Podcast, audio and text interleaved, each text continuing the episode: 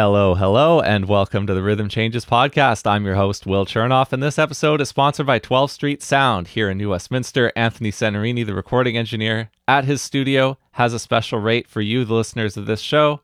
He has a special deal where you can get up to 20% off by going to 12thstreet.ca slash RCP. Get that discount on your next recording project. But here's the thing I've been telling you about this for a little bit now, and we're actually running out of time to get it done as it was originally put together for you by Anthony. That's right. He's running this promotion until September 30th. So that's coming up fast here as we approach the end of this month of September 2022. Next week, you're going to want to reach out to Anthony now. Take advantage of this special offer. Go to 12thstreet.ca slash RCP to learn more about how you can get up to 20% off your next recording project locally here.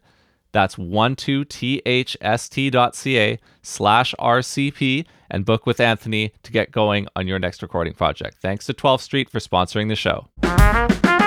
This episode is also sponsored by Railtown Mastering, and we're really getting into it now because Andrew Downton, the engineer at Railtown, who has his own mastering studio there in Vancouver, he's mastered a lot of my stuff, including my first album, some of the EPs I've put out since, and now I'm putting out my second album. So it's uploaded. I've pitched it to some editorial playlists already.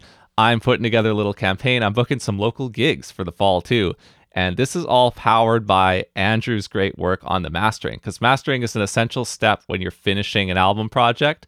It's where you prepare the files from the mixes to get them ready for release in whatever format you like. Now, for me, that's just digital, but I went to Andrew and he did a great job. So I recommend that when you're getting your music done, you work with him as well. You can do that by emailing him directly at andrew at railtownmastering.com or visit railtownmastering.com to learn more today. Work with Andrew in 2022.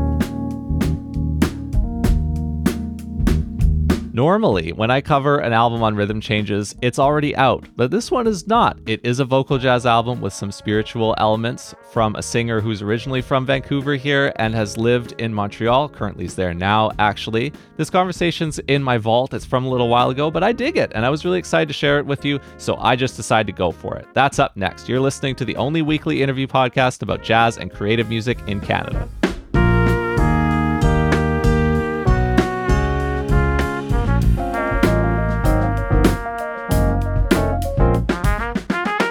Our guest today is getting ready to release her second album, The Beloved, with Dan Reynolds on piano, Alex Kelly on bass, and Bernie Arai on drums. On the album, she sets poetry to music.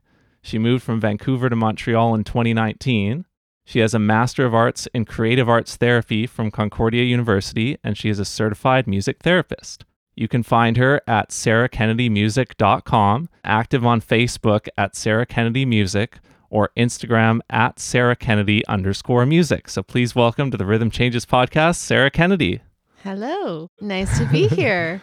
I find your project really unique because of how you've set poetry to music here. As far as I can tell, it comes from an American poet named Daniel Ladinsky, who draws a lot of inspiration from a Sufi poet in the 14th century named Hafiz. So, can you talk about where the lyrics to these tracks on your album, The Beloved, came from?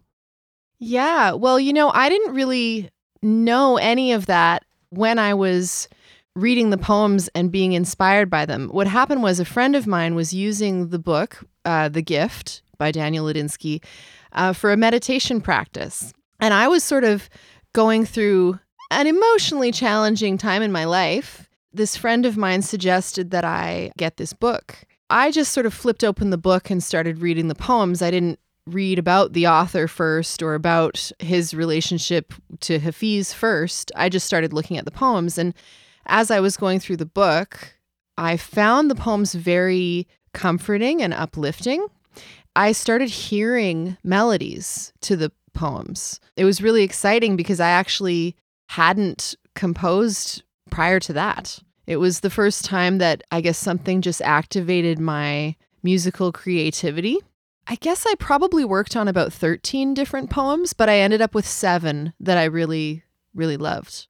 Yeah, it's an interesting process to have to do that and to come up with not just the melody, but also the harmony and the arrangements. Mm-hmm. And your collaborators on this album are Dan, Alex, and Bernie in the band, and Michael Rush as a producer and a mixer. So, Who amongst you got involved in fleshing out those songs after you started Mm. writing the melodies and how did that work? Yeah. Well, it was really actually me and Dan. So I wrote down the melodies and song structures, and I had a little bit of idea f- of harmony for some of them. Then I went over to Dan's apartment and said, Hey, check out this poetry. I've written some melodies, and would you help me with the harmony part? It was really me and Dan, the musical composition part.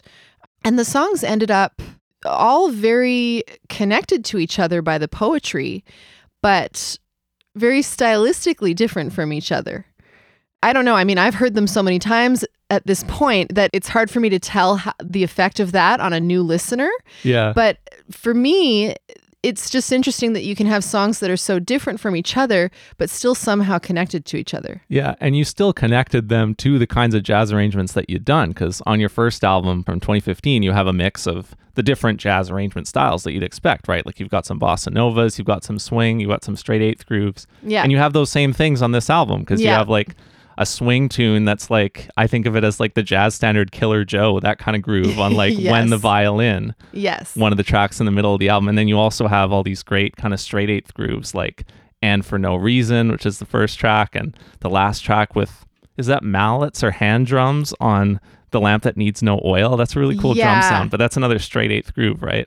Yeah, well, and that one you can really hear the parallel fifths, and it almost like reminds you of being in a monastery. Yeah. It's probably the most meditative track of Yeah, the whole album, totally. The Lamp That Needs No Oil. and yeah. you have a, the most vocal overdubbed harmonization going on on that track, right? Yeah, Yeah. and so so we recorded all of the tunes in in one day at Afterlife Studios, but then when I was listening back to them with Michael Rush in his little studio, I was like, you know, I'm hearing some vocal harmonies. So I just sang those. Michael just recorded them in a couple hours. I just improvised those harmonies when Nice. hearing back the, yeah, the but not in the same studio, not at No. Afterlife Studios. This is on a different day. Yeah, Yeah. You're, you're like Oh, like months later. You're like months later. reacting to your own stuff, right? It was actually so we recorded the album on July 19th, 2019. yeah, I left I think 8 days later for Montreal.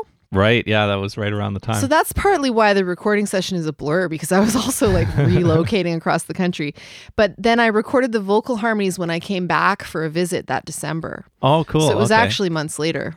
Yeah. Oh, that's a neat way that that happened. That was one of my favorite tracks for sure. That closing track, "The Lamp That Needs No Oil." I have lit the lamp that needs no oil. I just thought that was a cool phrase. Yeah, Yeah. me too. Is that also where you came up with the title "The Beloved"? Because I know in that song the word "beloved" is kind of prominent in the arrangement. Yeah. So the beloved is, I guess, a name that appears many times in the poetry book.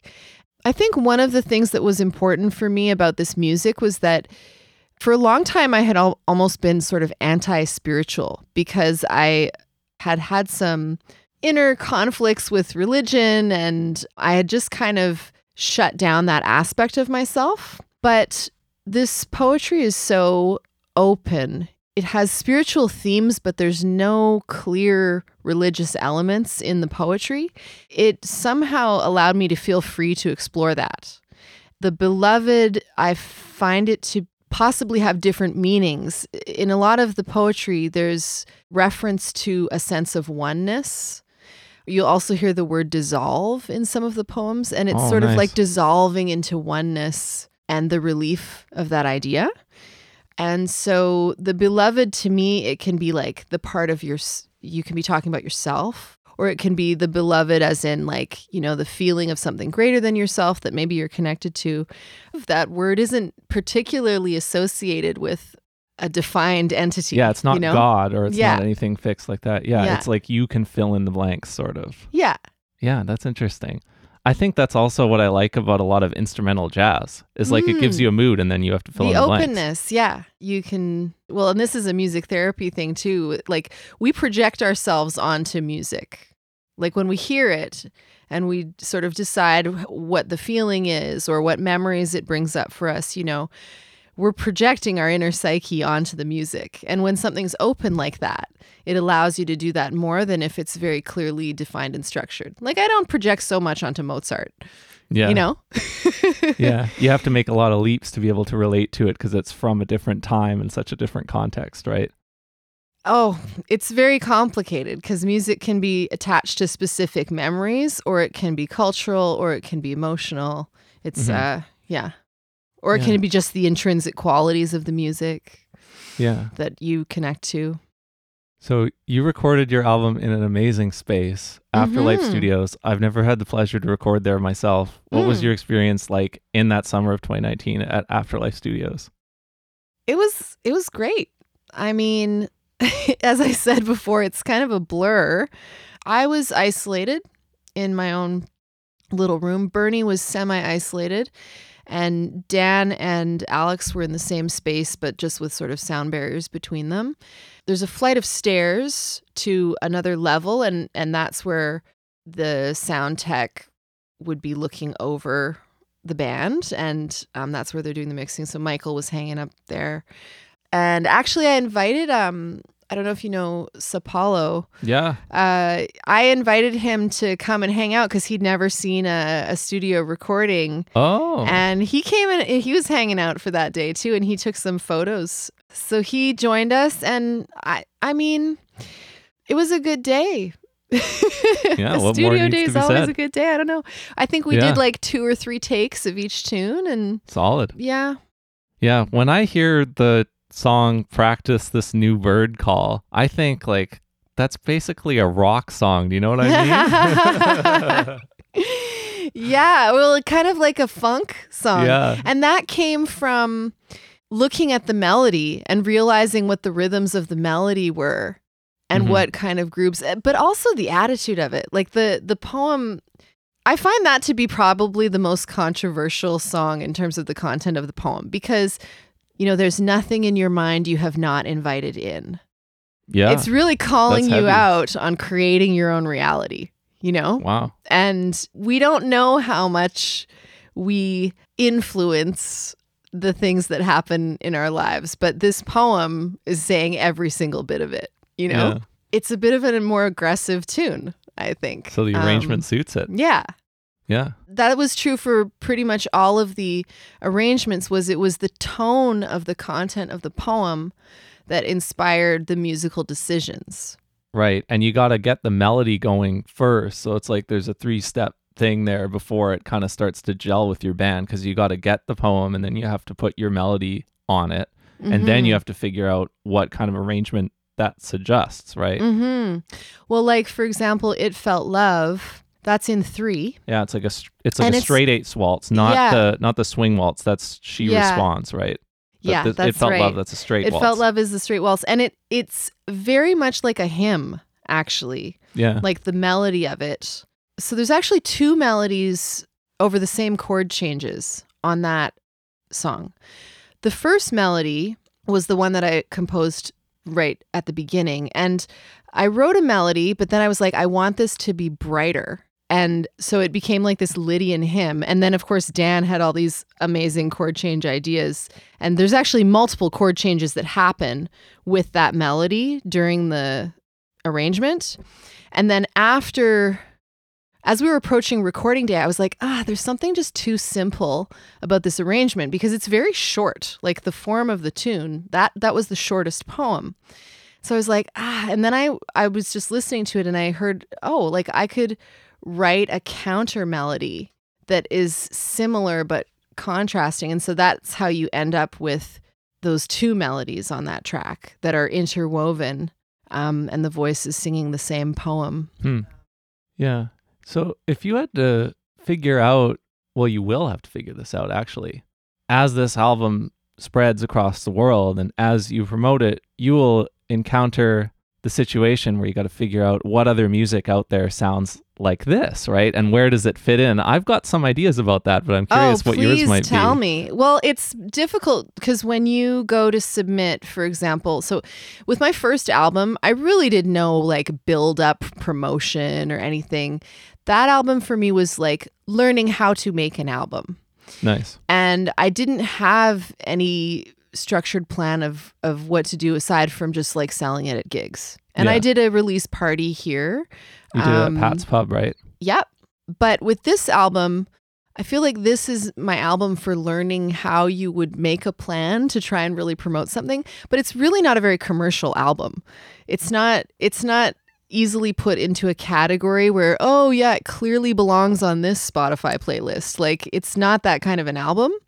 It's spiritual but it's not religious, so you can't like you can't put it into any kind of religious genre Yeah. and it's jazz, but it's not like it's kind of experimental, but it doesn't even quite fall into experimental. But it's definitely it's not standards Yeah. either. So even within jazz, I don't I'm not sure how to categorize it. How much of a connection do you feel to the whole spiritual jazz niche? Because that exists, but it's pretty instrumental based. um, you know, I connect more to specific artists. Like I really like Gretchen Parlato. Oh, yeah. There you go. I I really like um, Becca Stevens, um, and I think that you can hear some of that influence in the album. I agree. Um, I've been heavily influenced by Joni Mitchell, and that's one thing that Dan said when I showed him, especially um, and for no reason, just the way that I wrote the eighth notes or phrased phrased the lines. He was like, "Oh, this sounds like this is like a Joni tune." Yeah. but that doesn't give me a genre. You don't need a genre. I was thinking the Gretchen Parlato and Becca Stevens were great ones. I was thinking of one of my favorite albums of last year, 2021, Earth Voices by Amanda Tosoff. That's not a Oh, spiritual album, but there's right. a lot of sonic right. similarities there, perhaps. Yeah, yeah, yeah. And I think like somebody like Matthew Halsall, who's a English trumpeter, he makes a great kind of contemporary version of spiritual jazz, and it's instrumentally focused for sure. But I think you would fit in with that sound for sure. You would be have a mutual appreciation between his music and yours. Yeah, Yeah. yeah. So there is Huh. some stuff out there for sure. You'll find them. Uh, Back when when Dan and I were playing together more, um we also listened to a lot of Norma Winstone. oh yeah, And nice. I actually sent her the private SoundCloud link to, to this album to see if uh, she would have anything to say. Because I, I met her when I was in the UK for a year. Um, nice. And she uh, she said she'll get to it. Well, but- now I know I have one thing in common with uh, Norma Winstone in my life is that I press play on SoundCloud on your album. Mm, That's Mm. about it. yeah. Yeah. you did a Joni, speaking of Joni and Mingus tribute show at one I point, did. right? Yes. Yeah. Any threads from that coming through here? You know, perhaps um, I decided to do that show after hearing the Mingus album, the one where he commissioned Joni Mitchell to um, write lyrics to his compositions, and it was his dying album. Yeah. And that is a very spiritual album. there you go. um like a chair in the sky uh the way that joni wrote the lyrics for that tune it's sort of i suspect it's supposed to be mingus reflecting on his life and it um the the words are next time i'll be bigger next time i'll be better than ever it's sort of talking about the possibility of reincarnation um yeah that's a really heavy album wow. but so I so we covered that entire album, um, and Dan played those shows with me too. We covered the Mingus album, plus there are a couple of Mingus tunes written with lyrics. Um, Eclipse was one of them, and Weird Nightmare. So we played those. Um, the band played a couple of Mingus instrumental pieces, and then um, I threw in a smattering of Joni, various pieces of her work in that show. I that was the show that I did for the jazz festival in 2016, I think. Yeah. Yeah. And then another tribute show you did was to Blossom Dearie. And I want to bring that up because there's a cosmic connection here. You've come to the Rhythm Changes podcast studio in New West and we're meeting for the first time, but we can have a connection here over a Blossom Dearie song, actually. It's pretty funny because there's a another band in Vancouver and previous podcast guests, Wild Blue Herons, Darlene Cooper and Bill Sample. They released an album in November 2021 And at their release show at the Bez Arts Hub in Langley, not on their album, they did a cover of the song called I'm Hip, written Oh, by yeah. Dave Frishberg. Yeah. And Dave Frishberg had sadly passed away two days before that album release concert. But you did that song in your Blossom Dearie tribute. Yeah, well, I actually did that show a number of times. I think I think I did it twice at Frankie's. Yeah. Um and I was throwing Blossom tunes into my regular gigs as well. But um there's a huge like her career was from like the 40s until the 80s and uh people well David Frishberg wrote music for her Yeah. because only her voice would would have that sort of humorous kind of cute um sound to it. So anyway, there's just a huge amount of repertoire to choose from if you want to do a Blossom Dearie tribute show. And so I ended up doing a few of them cuz I have like maybe 4 hour long sets worth of Blossom Dearie music. That's that's a lot. Yeah. and there's more that I would like to make charts of, you know. Um, yeah. Who was your band for that? Ooh, um, Nick Peck was on keys. Michael Rush was on bass. Uh, Sam Cartwright played drums, and I think Bill Coon played with us Yeah. one time, and I think Chris Fraser Oh, played, but I can't remember because I also had um. Um, Parker Woods played with Oh, me yeah. sometimes around the time that I was doing that show, so I can't remember which shows he played on, but yeah, Nice. yeah. Oh, and I forgot to say for the Joni stuff, Tristan Paxton played guitar, and he was on my first album too. Nice. You've worked with so many great guitarists and piano players there because you used to play with Nick Peck a whole bunch. Yes. We brought up Dan Reynolds a whole bunch. Yeah. He's been one of your longtime collaborators. yeah. When did you start collaborating with him? That would have been, whew, maybe, maybe 2012. It was around the time when I just started going to CAP. Yeah. I had done a year at VCC and then I transferred to CAP. And then Dan came back to Vancouver after doing his degree at McGill. And our fathers knew each other and introduced us. And then we just started doing duo and trio gigs wherever anyone would pay us 50 bucks, you know? Yeah. well, I grew up here in New West, and I know one of the places you performed at a bunch was the Heritage Grill. Yeah. And I have a funny connection with that because I have a song that I put out called Don't Miss Me that kind of has a lot of emotional connections to that place for me. But that was one of the places you used to gig a, a fair bit, right? That was where I had my first paid gig, actually. nice. I think it might have been Grill. one of my first ones too. Yeah. Yeah. And of course, the, it burned down last Yes. year. yeah, it burned down last year in 2021. Yeah. Yeah. Yeah. And then after that, you got into your day non music career of physiotherapy, or were you already doing that previously? I was already doing that Nice. uh, before going into jazz studies. Yeah. Yeah. And so then that evolved into music therapy in some kind of tangential way. How did that happen? So I actually became much happier once I started performing and doing music more seriously. But I don't know. I was maybe a little bit reliant on the the stability of of the medical career, and I still do it. But slowly over time, it became apparent that I wanted just more and more space for the music part. And so initially, I was just super happy to be doing any music because I hadn't been doing any.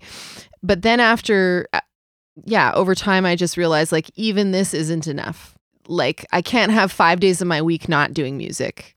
Yeah, I'm not sure exactly why I reconsidered music therapy, but I guess because I didn't completely want to give up my skills as uh, someone who helps people with their well being. Yeah.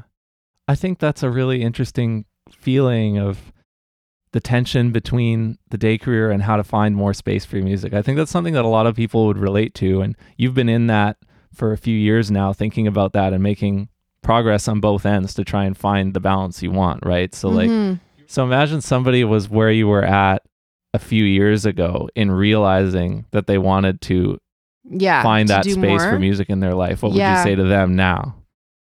you just have to keep holding that possibility open and just looking for the opportunities and looking for the things that fit with your life uh, the way that it is flowing you know because what what maybe work has worked for me is going to completely not fit the life or the personality or the desires of of someone else another musician. We don't all musicians are very diverse and and definitely a lot of musicians like cringe at the idea of being a music therapist you know?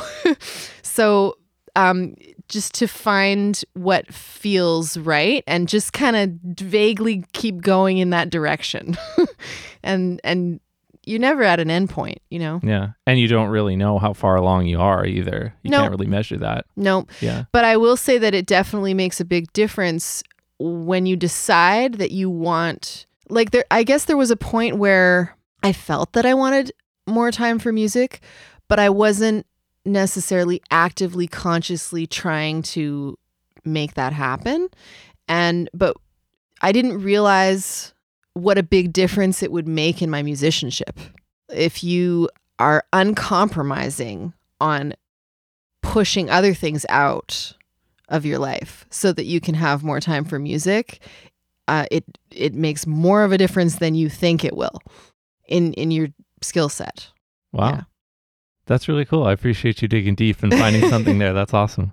I do have a couple more odds and ends that I want to ask you about while you're here that I think are interesting or that I want to hear about. One of them is that you attended in 2017 the CD Baby DIY Musician Conference. Now, Mhm. I've heard about that because I've listened to the DIY Musician podcast and I'm familiar with CD Baby as a distributor. So, what was that like? Well, um, so one of the reasons why I ended up going was because um, I have a family member who had me list who works for an airline who had me listed as their travel buddy so I could travel cheaply. And I have two friends that live in Nashville that I went to high school with that I hadn't seen in 18 years. And I saw that this conference was happening. I really wanted to go. And I was like, wait a second. I know someone in Nashville. And they said, sure, yeah, come stay with us. And the conference itself at the time was only like 150 bucks. So um, I was like, what the heck? I'm going to go. And it was three days of just a very wide variety of people in the music industry.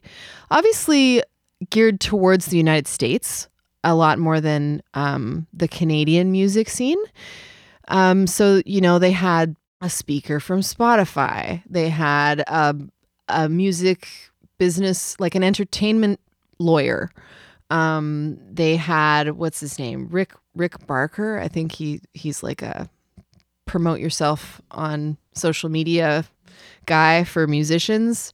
There was just lots and lots of um, music industry people. It's not specific to jazz at all. In fact, there's very little jazz at the conference Yeah, totally. whatsoever. Um, but like pop music, country, hip hop, um, you know, uh, any other genre. there was a lot of that. I shouldn't say there was none. It's just that um, that conference is how to get yourself more commercially viable. Yeah. Yeah. What did you learn about that? What sticks out in your mind from going there around that time when you were learning about that stuff? Um, you know, I I think that sometimes the idea of promoting yourself in that really um commercial way is very frowned upon in some ways by by artists like um it's almost like kind of it's the necessary evil but for some people it's just too evil and they just won't participate. And what i what it was interesting was to go to a place where everyone was all in i'm going to do everything it takes to promote myself no matter what and to be around it sort of immersed in a culture where that's okay to do and that's expected and it's not self-indulgent it's just part of what you do. So i think that that was beneficial I also saw this photo you posted a while back of a concert ticket that I thought was pretty interesting. And we were talking about this before we went on air, and it was dated December 14th, 1994. And you saw Kenny G and Toni Braxton, but you said when you went to this concert, you didn't know much about jazz, which is what you've been playing ever since, pretty much, and you didn't know anything about Kenny G. You were there to see That's Toni right. Braxton. That's so right. what happened on that fateful night? Well, I mean, I had a best friend at the time who was really into like dancing to the latest pop artists, and she was really into Toni Braxton. And she basically dragged me along to this concert, and I didn't know who Kenny G was. And to be honest, I don't think I really started listening to jazz till like maybe seven years later. But uh, I mean, Toni Braxton was great. And then I I don't remember a a lot about the Kenny G concert afterwards, and I'm I'm not gonna lie, I think we left early. But um, I do remember how he entered the room. Like we we were waiting. It was like, okay, when is he gonna start? What's going on? And then he we hear this this tone. this tone coming out of his horn and he's like at the back uh, like at the top like of the he was on the main level but like at the back entry of one of the seating areas. And then he was holding the tone and he just kept he just kept playing one note for like eight minutes yeah, just or doing the something. And the audience was like oh my gosh he's still going he's still going. It was like so impressive you know? We were f- we were 15 and uh, t- Kenny G was not cool to us then, and um, yeah, uh, we just I, I don't really remember much of the, the rest of the show. Yeah. Well, that's a funny. Is this so? Is that like your earliest standout concert memory now when you look back at it? Um, you know, I I went to a lot of like '90s grunge rock concerts Okay. when I was in high school. Um, I went to Lilith Fair. I saw Smashing Pumpkins live a bunch of times. Foo Fighters, like Wow. that that genre. um, that was mostly what I listened to in high school. Um, Nice. and those are the concerts I remember. That's that stuff is very cool now. You know, it, everything hits a certain threshold when it comes back in. You know, the, yeah, that that era of music has definitely uh, crossed that curve coming into now. yeah, yeah, Yeah. that's true. Yeah. Last thing I'm curious about because you've made the move from Vancouver to Montreal to do that program, you're currently living in Montreal. Which city has your heart right now? Where do you want to be going forward? And how do you think about that between the two places? Are you in Montreal? Are you coming back here? What's on your mind in terms of where? my my plan for now is to stay in Montreal. Um Vancouver will always be home, I think. It'll always be my hometown. And I I don't know for sure that at some point in the future I won't be back here. Um but I've actually tried kind of tried to leave a few times. Um I did my physiotherapy training in New Zealand. So at age 18, I lived away from Vancouver for 4 years Oh, nice. and I came back when I was 22. Um, and then in 2014, I went and lived in London for a year. And um, both excursions away from home, um, I just it's it's actually a very big undertaking to relocate, and it's actually very emotionally demanding. And I don't think that I had the skills, just as a human being, to create to to um, launch myself to a new location successfully. And um, this time, I really prepared myself for the possibility that I wouldn't come back, and I um, I was making a concerted effort to prepare myself for that before I left. Now, I didn't know there would be a pandemic, which also made it a lot harder, but um, I don't know how to say why I've moved. It was more of just a feeling that I needed to, sort of a feeling that I had maybe hit some kind of a dead end um, with where I was before I left. And I'm still very intrigued. Um, it's more of just a feeling that there's so much to uncover and so much potential for growth for me there. Um, but I won't say that any place has my heart. I have my heart. Where I go, I'll be fine. I love that. well, it was a pleasure to meet you here in the Vancouver area. And thanks for making the time with me while you're back. And I'm wishing you all the best with your new album. That was fun. Thank you. That was super fun.